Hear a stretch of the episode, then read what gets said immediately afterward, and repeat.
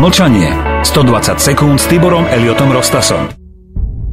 Stále viac a viac začína byť pre mňa dôležité dávať priestor ľuďom schopným prinášať skutočné a úprimné hľadanie riešení konfliktov, upokojovať vyhrotené situácie a nachádzať silné kontakty s podobným smerovaním.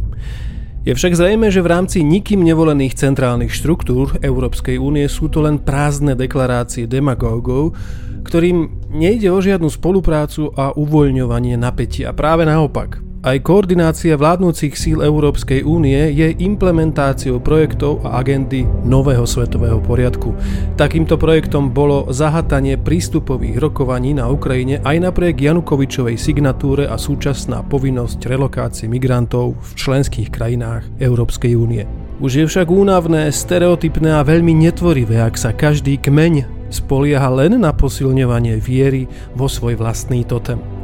Na druhej strane však nie je nič zradnejšie ako nabádanie na vzdanie sa práva na suverenitu. Toto zákonité vyústenie národnej identity by malo byť primárnym cieľom na oboch stranách barikády.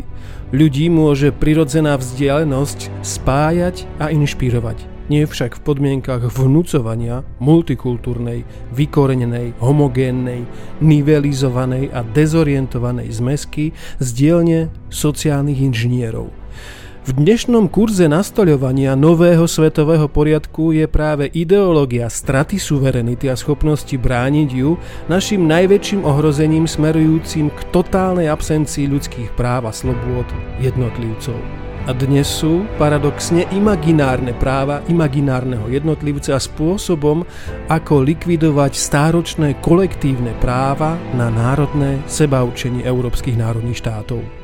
Ešte donedávna fungovala neokolonialistická teória šírenia civilizácie a demokracie do krajín celého sveta ako zámienka invázií, drancovania a budovania nových základní, odkiaľ sa distribuuje smrtonostná produkcia vojensko-priemyselného komplexu tak ako v Juhoslávii alebo v Iraku.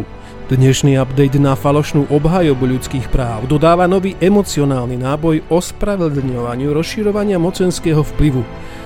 Ak vravíme o ideách skutočného smerovania k mierovým riešeniam, stabilite a spolupráci, je nemožné dosiahnuť ich v táboroch posilňujúcich vlastnú opodstatnenosť nenávisti.